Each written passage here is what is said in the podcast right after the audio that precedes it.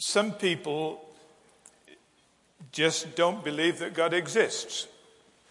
That's all there is to it. Other people think he exists, but they, they don't really see the relevance of him. In their conception, he is uh, the great creator who sort of wound up the world and been sort of casually observing it, gradually winding down. Other people think he exists, but they see him as a kind of celestial Santa Claus who occasionally dispenses goodies and then disappears for 12 months. Others think of him as being rather like a sick relative. You know he's there and you, you feel guilty that you don't bother with him very much, but once in a while you show up just to see how he's doing. And others sort of have the impression that he's rather benign, absent minded, and uh, sort of cuddly. And it will all come out in the wash, and we really don't need to worry about him too much. Then there's another idea of God, and that is that he is transcendent, holy, majestic, awesome, and with us. Immanuel that he is not remote and he is not irrelevant, that he is intimately involved not only in the world that he made, but in the lives of the creatures whom he created. And that he is committed to developing a relationship with us. When the angelic messenger talked to Joseph about the baby that was to be born, he drew from an ancient prophecy of Isaiah, who had said that the time would come when a virgin would bring forth a child and his name would be Immanuel. And this was a prophetic statement that the time would come when God would actually visit our planet. And the Christian message is that when Jesus Christ was born on that first Christmas time, it was actually God the transcendent, awesome, holy, righteous God, the creator and upholder of all things, it was actually God with us. Immanuel. Now, that is either the most palpable nonsense or the most sublime truth. it, it is certainly not something that we can treat with benign neglect. We either reject it out of hand and say, Don't give me that nonsense. Or we say, that is utterly incredible. It's wonderful. But then the question would come to mind, but why would God visit us? Well, the angel not only said to Joseph, his name is Immanuel, he said, You shall call him Jesus, for he shall save his people from their sins. Immanuel is Jesus. God with us is the one who would save us from our sins. There is direct correlation between God visiting our planet and our sin. The express purpose in coming was that God, who had created the world perfect, had seen it come apart. He could have determined to simply exterminate and say it was a very good experiment, it didn't work that time, trash it, and we'll do it again sometime. He chose not to do that. He chose to visit its fallen creation and rectify what had gone wrong. He chose in the person of Jesus to be God with us to deal with the fundamental universal problem, which is sin, and save us from it. So if we're going to even begin to grasp Christmas, we've got to understand salvation. That's what it's about. And if we're going to understand salvation, we've got to get a handle on sin. Now, I realize that this is hardly a Christmassy sort of feel good Christmas message, but it just happens to be what Christmas is supposed to be about. We are, have a, a, a, perverted genius of, for trivializing the momentous in our culture. We, we have a remarkable ability to ignore the profound and embrace the superficial. Just look at Christmas. And yet, if it is true that Christmas is all about God with us as Jesus, with the express purpose of saving us from our sin, we need to think about salvation. We need to think about sin at Christmas.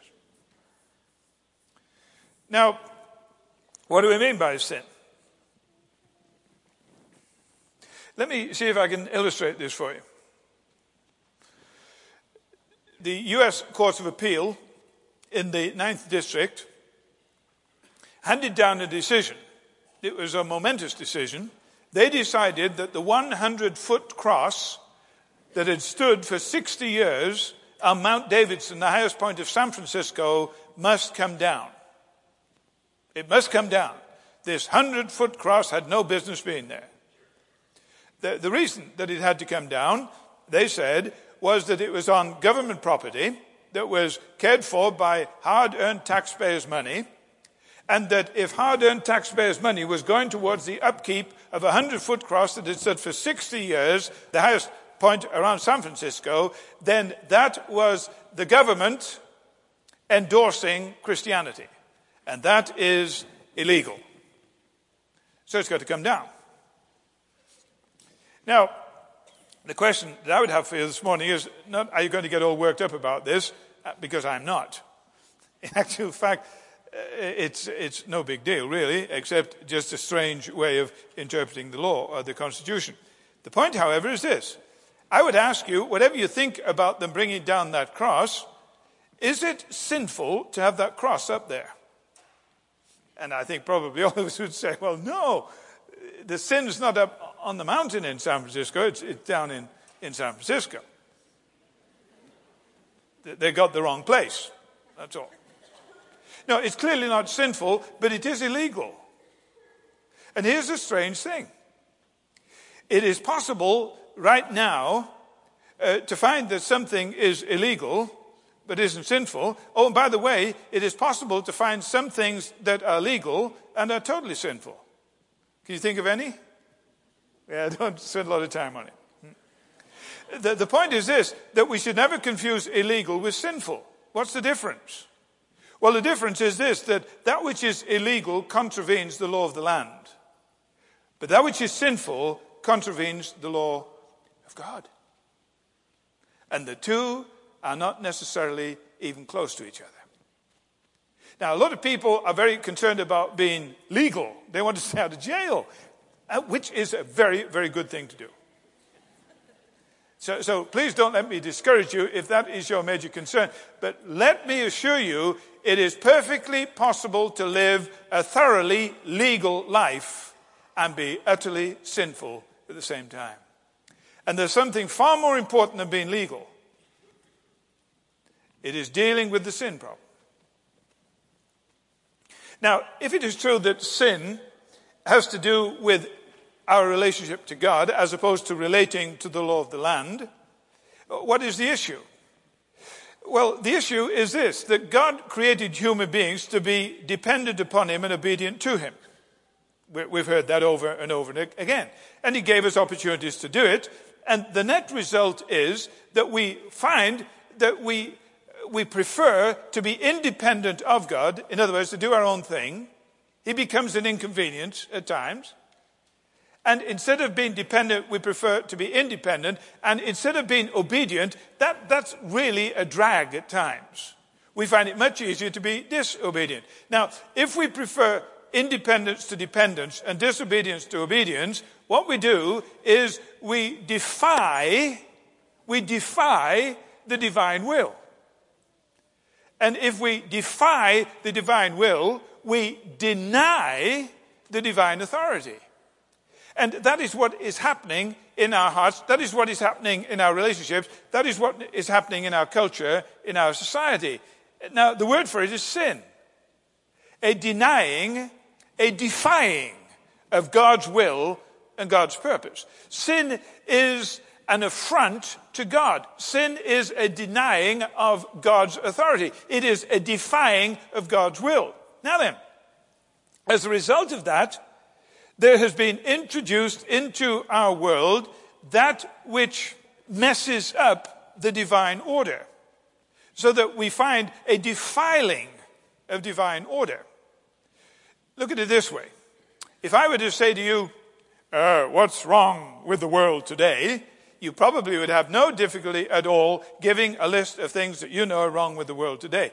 Now, as soon as you are able to identify something that is wrong with the world today, you are obviously basing that on a sense of what is right. You cannot say what is wrong unless you have an innate sense of what is right. Now, if you have an innate sense of what is right, you presumably have an inherent sense of what is right, or what is good, or what is true. Now, wherever in the world do we get ideas like right, and good, and true, and beautiful? Where do they come from? They come from the Creator who is right, and good, and true. Now, as we look at our world, we are, have no difficulty at all identifying what is untrue, what is unrighteous, what is ugly, what is crude, what is destructive. You see, when we identify these things, we are identifying the defiling of the divine order. For the God who is good and right and true created an order that is good and right and true. But the denying of the divine authority and the defying of the divine will introduced a defiling of the divine order. We call it sin and it is pervasive. It's wherever you look. Now, I'm not just talking about institutionalized sin. I'm not just talking about sin in an abstract sense. I'm talking about a powerful thing called sin that resides in the human being. It, it is a dynamic within us. I am by no stretch of the imagination practical when it comes to fixing things around the home. In fact, our family pray earnestly when I'm going to fix something. And uh, their prayers, as far as I can see, rarely work. We got a new stove in my new study, in our new home.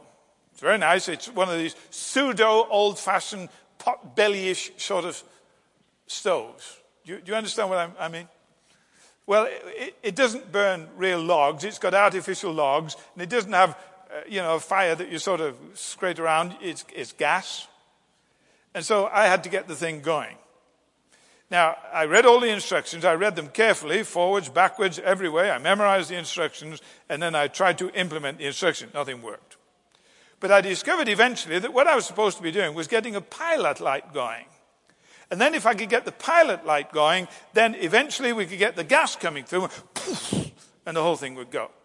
Now, my problem was I could get the gas coming through, I couldn't get the pilot light going, and so we were in dire danger of going to glory rather sooner than anticipated.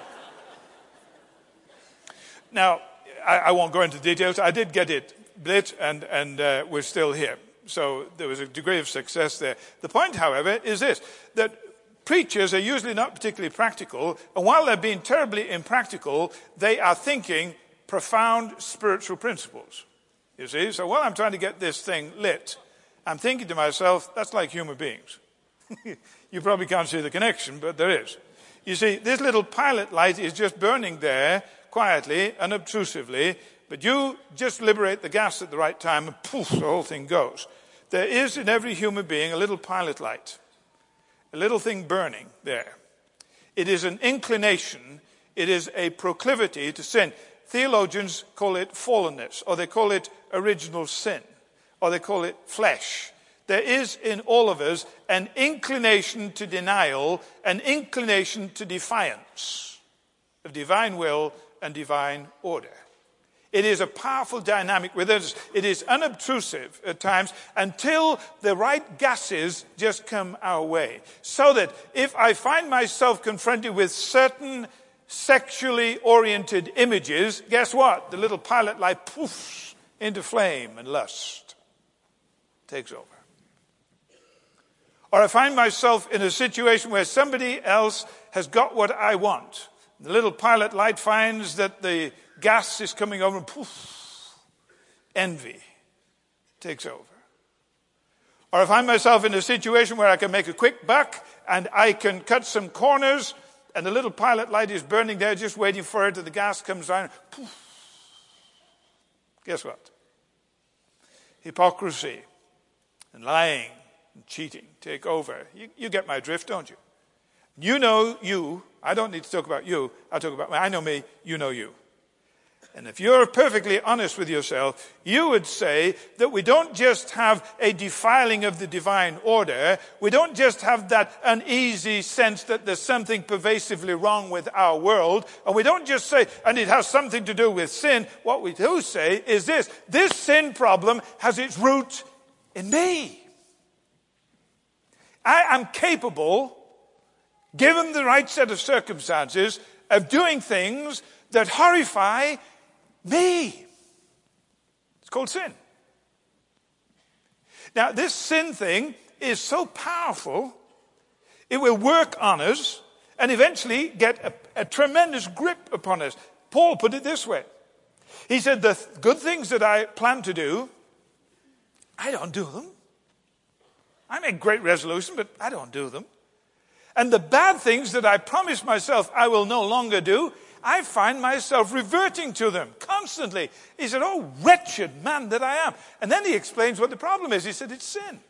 He said it's sin. Now, there's a man who's come to terms with himself. He's not fobbing it off. He's not giving it fancy names. He is saying there is a proclivity, an inclination in me towards denial of divine authority and defiance of God's will an embracing of independence in the place of dependence, an enamorment of disobedience rather than obedience, and I find the pilot light is burning and the circumstances come my way, and I find myself doing things that I've no business doing and contributing to the disorder, contributing to the sense that all is not well. I may feel that my contribution is minimal, but I know I'm part of it there's a sin problem in our world, it's in our society, and it's in me. That's the bad news, and here's the good news Immanuel. Immanuel, God is with us. In the person of Jesus to save us from our sins. But who cares about being saved if they've never grappled with their sin? Why look for a remedy if you haven't discovered the sickness? Why look for a solution if you haven't grasped the problem. In all the superficialities of contemporary Christmas, and in all the trivialities that will grasp our mind and demand our energy and our time this Christmas time, what we really need is to take some good, long, hard contemplation on the reality of sin, which is not only a denial and a defiance and a defiling and a dynamic, but it is a degenerative in our lives too. It has a progressively degenerating effect upon us. My dad used to tell the story of the man who had a pet python. Can you imagine anybody having a pet python? And he had this little python. He used to wrap it around his arm, and he laid it around his neck, and he used to play with his python. And he fed it, and what happens when you feed little pet pythons is that they become big pet pythons. And eventually, he could do all kinds of wonderful things with this big pet python. He got a job in a circus. And the climax of his act with his big pet python was that the python would wrap itself round his body until he was completely enveloped in python. And then he would lay his head on the top of his head. The crowd would cheer. Then he would give a signal. I don't know how he did it, but he gave a signal. Hey, Python, let me go. I don't know what he was. And, one, and the Python would simply release its master. And one day, instead of releasing him, the crowd were horrified to hear the slow crunching of bones as the python, who had been a plaything, turned into a master. And sin has a degenerative effect upon human beings. You play with it at first, it plays with you in the end. How many addicts started out with fun? I don't care what the addiction might be. Most of the addiction started out with the idea of fun. This is a plaything. And in the end, it played relentlessly and mercilessly with you. And I'm not just talking about cocaine, and I'm not just talking about pornography. I'm talking about addiction to anger, and I'm talking about addiction to greed, and I'm talking about addiction to envy. I'm talking about sin. You say, wow, I came for an upbeat Christmas message, and what do I get? You're going to get an upbeat Christmas message because you see, the whole point of Christmas is it's God with us for a purpose, and the purpose is that He might be Jesus, and the whole meaning of Jesus is that He saves people from their sin. But if we haven't figured out sin, how in the world will we figure out salvation? if you don't know salvation, you ain't got a clue about Christmas. Well, why would it be necessary for God to come and do something about this? I'm glad you asked that. A touch of humor there, trying to lighten it a bit, and went across great, didn't it? First thing to bear in mind is this that when we think in terms of sin, we've got to come to terms with the fact that sin is a fundamentally spiritual issue. Now, I'll grant you that this fundamental spiritual thing called sin has all kinds of societal ramifications. The problem that we have is this, that we have become so alert to and aware of the societal ramifications of a spiritual problem that we feel that if we can get a social response to a societal problem, we've solved the problem. So, the good news is this. Major crime in major cities in the United States of America is on the decrease. That is wonderful news. It's a major social problem, this violent crime issue. And it's wonderful to know that it is on the decrease statistically. The reason for the decrease depends who you ask. Some people would say we've got more police on the beat. Some people would say we've reorganized the, the police system and they're doing a better job. Other people say it's nothing to do with that. If we get the cocaine dealers out of the neighborhood, violent crime disappears. I, I have no idea what the reason for it is. But I do know this that it is perfectly possible to get rid of violent crime and solve a societal problem and not deal with the root issues. For the root issues are fundamentally spiritual. I fully understand that societal concerns can produce societal situations.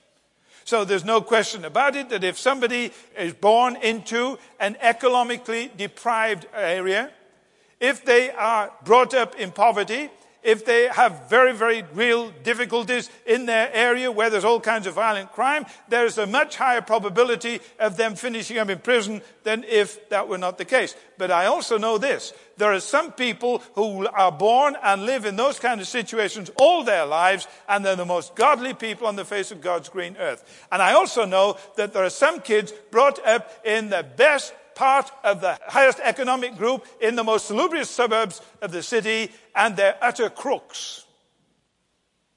What's the problem? The problem is to recognize there's a spiritual problem here.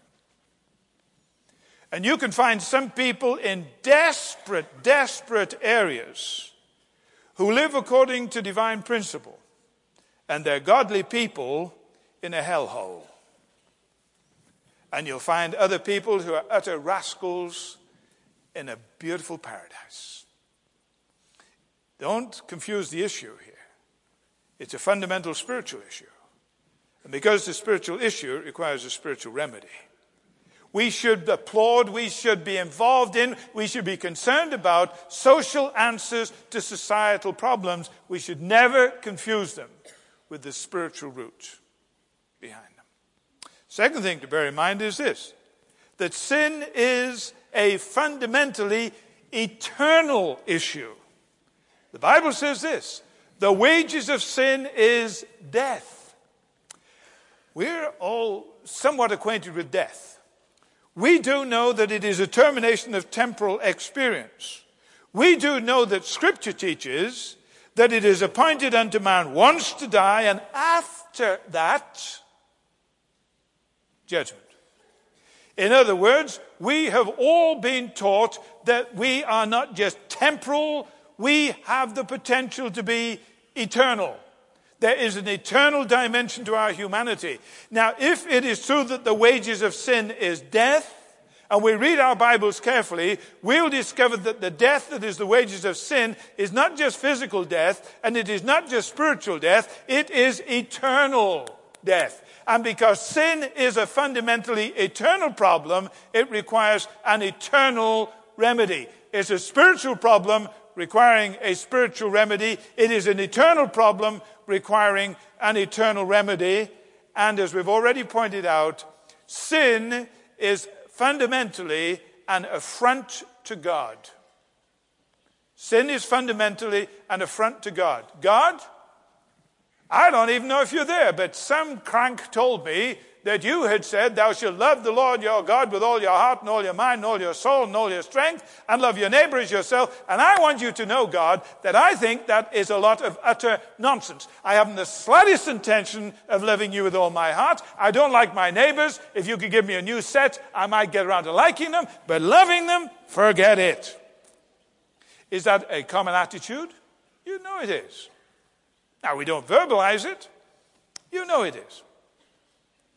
Sin is an affront to God. God says, Thou shalt not do this, and thou shalt not do this, and thou shalt not do this. The reason for it, incidentally, is that if we don't do those things, we'll begin to reflect God's character, and we will retain that divine sense of order. You remember? What is good, and what is right, and what is true, what is beautiful, what is noble. Don't do that garbage, and it'll be good, and right, and true, and noble, and beautiful. We say we want to do it. What's wrong with this? Well, there's that pilot light. The problem with this pilot light is we deny and we defy and we defile. This dynamic degenerates within us, and as a result, we begin to discover we discover what?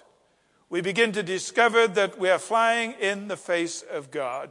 And if it is true that sin is a fundamentally spiritual problem requiring a spiritual answer, and it is an eternal problem requiring an eternal answer. It is a divine problem requiring a divine answer. And that is why God had to take the initiative. And did. Immanuel, God with us, in the person of Jesus who came to save us from our sins.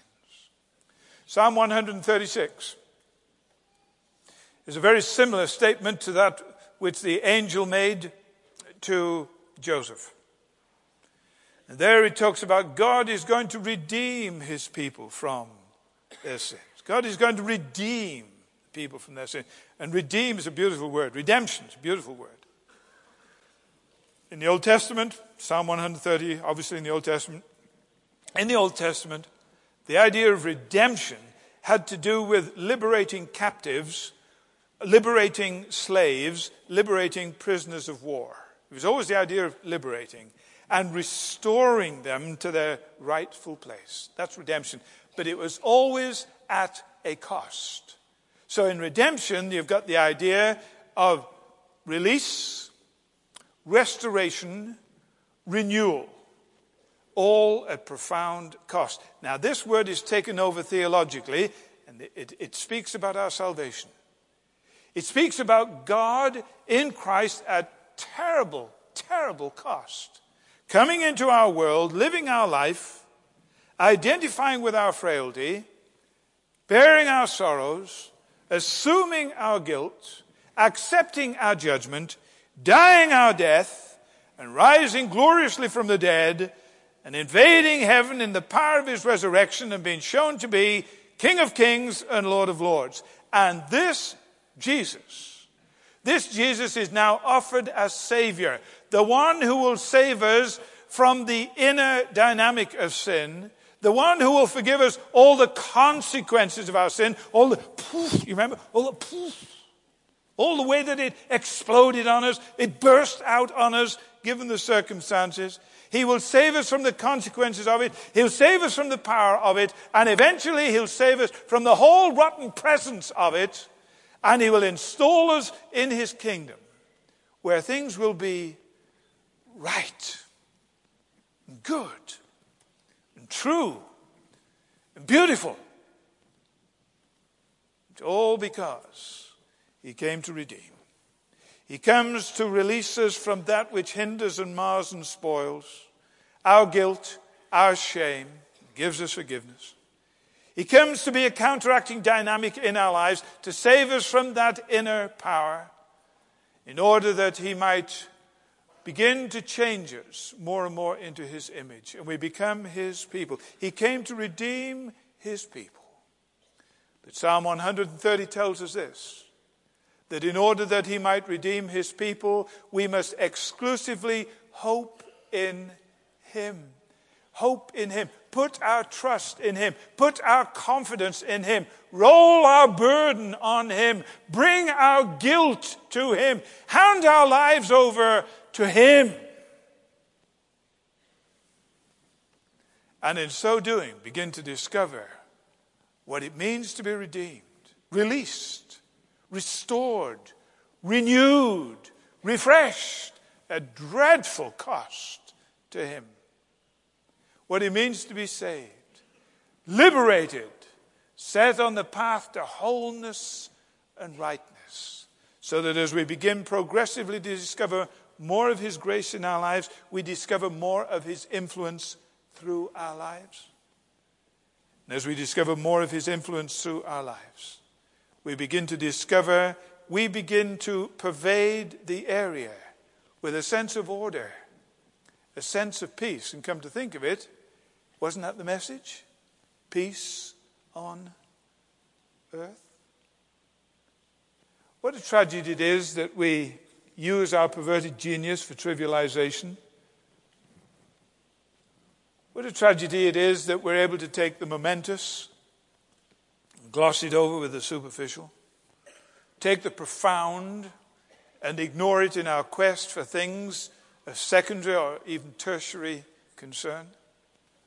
How important it is that we grapple with this whole point of Christmas that it's about Immanuel, God with us, to save us. Do you know his saving power? You discovering His redemptive power in your life? Do you know forgiveness of sins? You experiencing peace that passes understanding? Joy unspeakable in desperate circumstances? That confidence that you are His and He is yours? Are you conscious of the fact of being part of His people? Are you rejoicing? In being the redeemed, the saved, the people who understand Christmas? I trust you are, but if you're not, don't waste this Christmas time. Bring your burden and bring your sin and bring your guilt and bring your shame. Bring it to Him. Bring your brokenness and bring your pilot light. Present it to Him. Seek His forgiveness and His saving grace.